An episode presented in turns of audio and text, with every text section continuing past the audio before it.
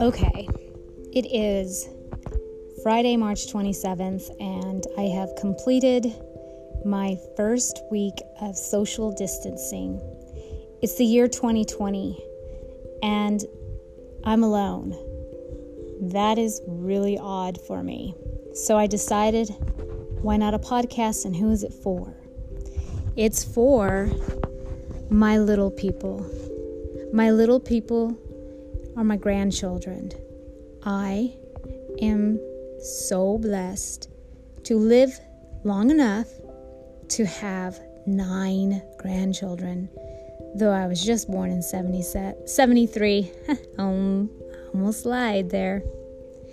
So, the podcast is so that my grandchildren could hear what it is I want to say, what it is that's important for me to share. So I started thinking about my grandparents. I am still with one of my grandparents, my father's mom. She is 88 years young, born in 1931. In June, June 21st, Grandma Margie Garcia will be 89. My father and I are very close. That's your great grandfather, Henry Garcia. And we jokingly say that Grandma Margie is so ornery she gonna live till about 94.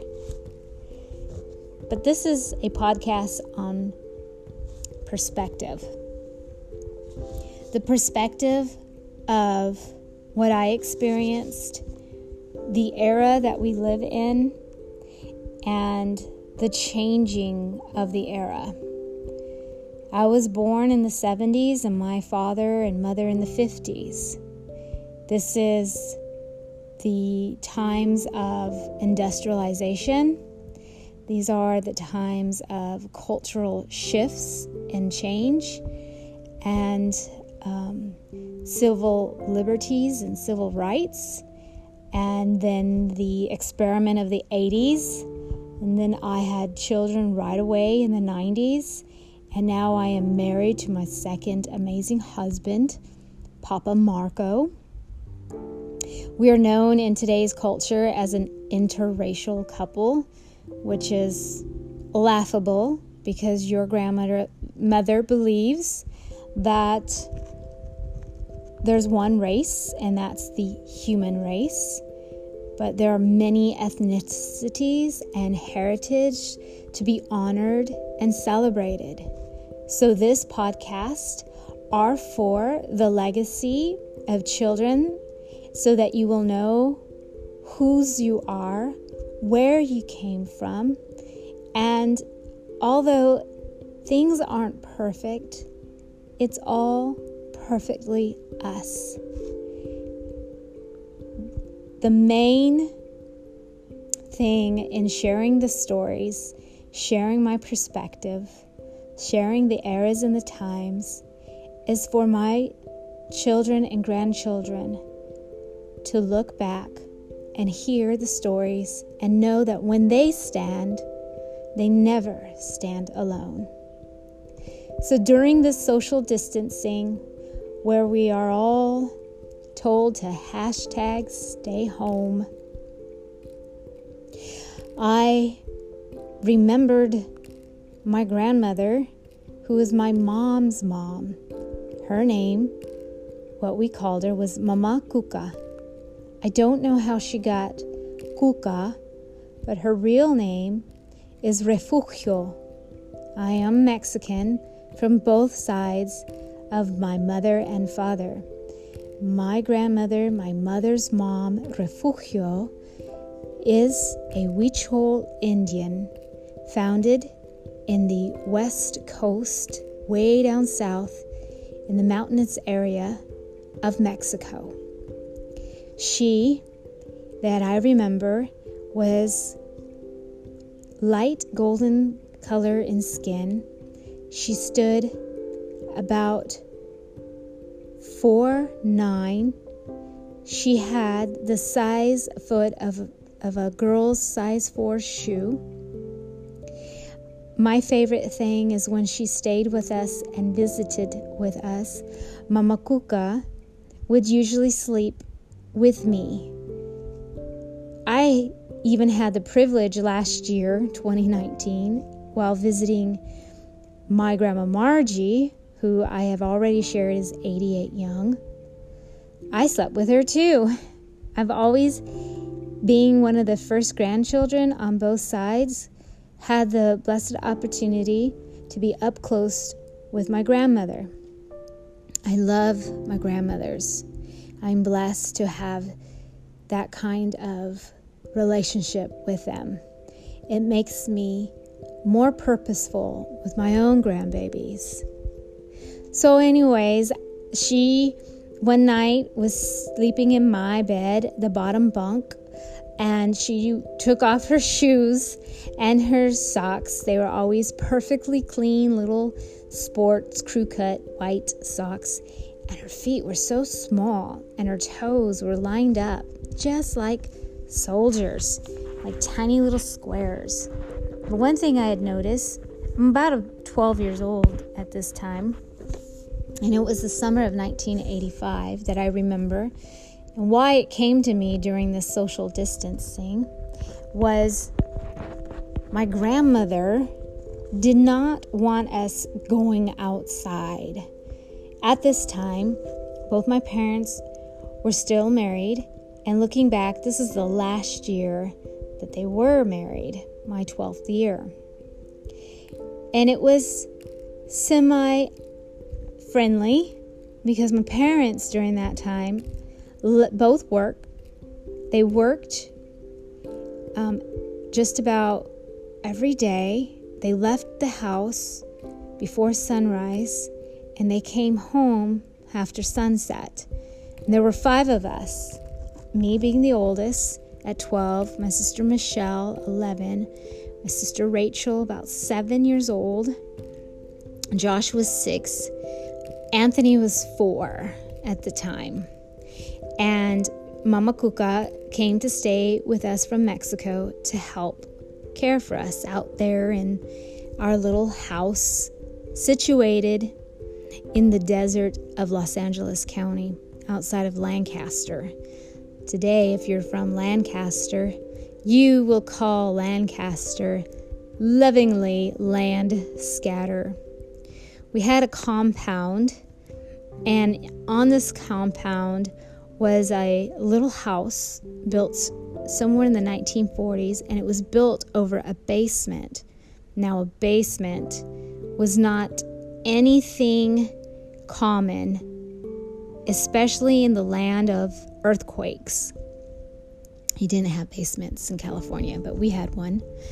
And um, the basement was actually one of our favorite places to play. Spooky, musty, uh, adventures and a great place for storytelling. And then behind our basement was a small garden we all kept together. And behind that garden was a shack, a real wooden shack.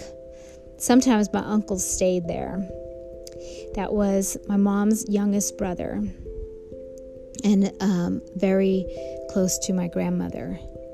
And some summers he would come and stay with our family and work with my father and my father's father, Grandpa Joe, with Garcia's Mobile Home Service.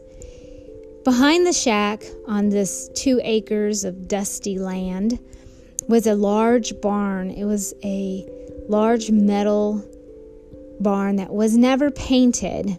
It was large because it had three compartments, and the middle compartment was like a warehouse. And my job was always to keep the doors from catching wind and keeping the doors closed because you know we would have visitors that would come up in there. I didn't mind some of the visitors. Sometimes it was owls, birds, every once in a while a sheep would wander onto our compound. Our compound, to give you an idea, sat on 143rd Street and Avenue J. 143 streets from the center of the city of Lancaster and Avenue J. So we were way out there. We didn't have city lights, we just had one little blue reflector that indicated where our house was in the middle of the night if you should be driving there. Now, our barn also had a corral, and what lived at our corral was two donkeys. These donkeys was male and female, Jack and Annabelle. Annabelle was hopelessly in love with my father. We all knew this because every time daddy came home, he would take the long way around behind the house, behind the shack, slowly behind the barn, and crawl up around the corrals. All the while, Annabelle would be braying and braying, letting us all know that our daddy was home. One of the items on this land was our water tower. We had a water tower, and our first winter there, um, it really saved our family. It was always something we were forbidden to play in and around because it was our home water, but it was always daunting, something that we all promised we would swim in one day. Crazy ideas that you get when you are a kid on our land, and the whole reason my parents purchased this land was a bar. We had a grand bar. It was a brick square building, kind of a long bungalow, and its name was the Ponderosa. We used to be made fun of in school. We were made fun of because our last names were Garcia, and the kids on the bus would laugh and say, What are Garcias doing living on the Ponderosa Ranch when it's supposed to be owned by the Cartwrights? That's a 1970s show, a country western show, Bonanza. Bonanza's family were the Cartwrights, and they owned a ranch called the Ponderosa. Now, our Ponderosa, it was found out later by my parents before the ink was even dried, I just remember this that the Ponderosa could never open again. There was a tragic motorcycle accident around the land, and the neighbors of the time signed a petition forbidding the bar to ever open up again. So we ended up with the Ponderosa. My parents' idea of opening up a bar Mexican restaurant was killed before the house even closed. We lived the least amount of time out there on 143rd and Avenue J. We had the most memories. I think we did three winters and two summers. And this summer of 1985, was also the year of the Night Stalker. You can look it up, you can Google it. The Night Stalker was this terrible serial killer named Richard Ramirez. He is originally from El Paso, Texas. Actually, that's the city where my dad and his family and his founding family was from El Paso, Texas. So this American of Hispanic background went on a killing spree, and he was somewhere in Los Angeles. My mama Cuca, the one I was telling you all about her toes, I'll tell you more about that in a moment. She could not speak a lick of English, but she knew exactly where Richard Ramirez, the Night Stalker, was going to strike and had been. She was so freaked out that she was trying to keep us five kids in the middle of summer from going outside. That memory came to me the other night as I'm sitting here, not a very good homebody, thinking, what am I going to do? And how this energy reminds me of my childhood and the summer of the Night Stalker. Mama Cuca who did not want us to call us call her abuela or abuelita. It was a not something she wanted to be known as. I guess she wasn't ready. When I look back, she was probably just in her, gosh, late 40s, early 50s. Today I'm 46 young. I like being called grandma, but she wanted to be called mama. So Mama Cuca, her real name is Refugio, and refugio in English means refuge, and refuge means safe place. Although she stood about four nine, with size four feet, she truly was and is my safe place. So back to her little toes. Uh, they were so tiny. Her feet were small. I'm 12, and I put my feet up against hers, exact size. I'm 12, and she's probably not quite 50. And I will always remember that. Today, my eldest grandchild, Jada, we're about the same foot size. I'm 46, and she's not quite nine. So, Jada will be much taller than me, I stand 4'11 and 3 quarters. I'm going to keep my 3 quarters. Mama Cuca explained that her feet were small and they were kind of flat, her little toes, they were all flat. And I asked her, Mama Cuca, ¿por qué su pie se mira así? Grandma Cuca, why do your feet look like that? And she explained to me, It's because I'm an old woman. Ya soy vieja. And she spent many years working and standing. Ya me parece, me parece mucho tanto tiempo y también trabajando. Y por eso así somos mi pies. And I remember how she spoke. I remember how she laughed. I most remember her eyes. Her eyes always told my heart that she loved me. And when she was serious and when she was playing, my Mama Cuca, by today's standards, she always cursed. She lovingly called us cabrones y cabronas, which are curse words. And I guess that's just the way of life. But they were terms of endearment for us. Us cabrones need to stay inside the house, always hollering, Cierra la puerta! Shut the door! in the middle of that desert, keeping us from the night stalker. Isn't that something? That today in 2020 can remind me of 1985 and the love of my grandmother.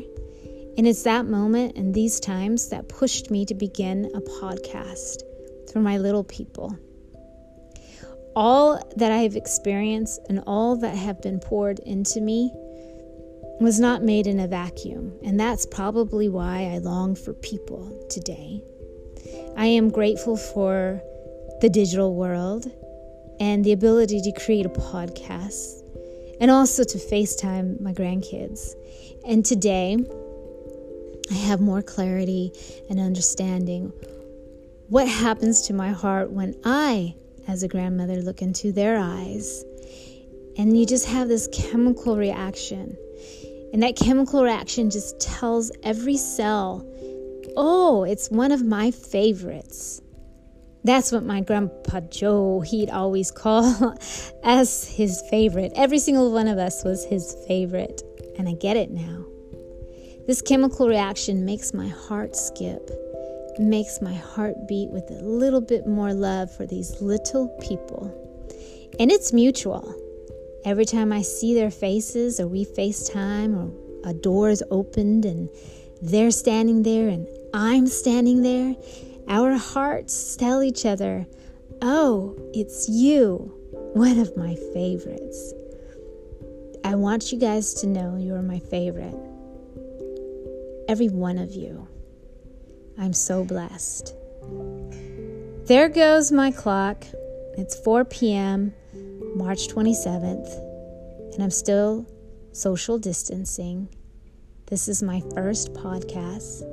It's meant for the little people, it's meant to share the era and the times that your grandmother was born and how she is shaped, how she becomes what she is becoming, and to encourage you. Encourage you that it's really never about the destination though you should always keep something on the calendar.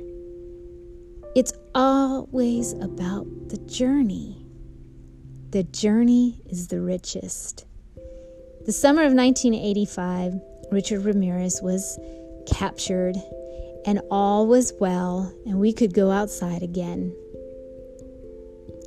But it was my grandmother's face the other night when I wanted to leave this apartment, the hashtag stay home, that came to me in my memory no. Be safe, stay inside. Sometimes that happens in your mind. You remember things, and you remember your loved ones, and you remember every detail. My Mama Cuca, just to give you an idea, she was practical, pragmatic, hard working is an understatement. She did things to excellence, to completion. She managed all five of us 12, 11, 7, 6, and 4 years old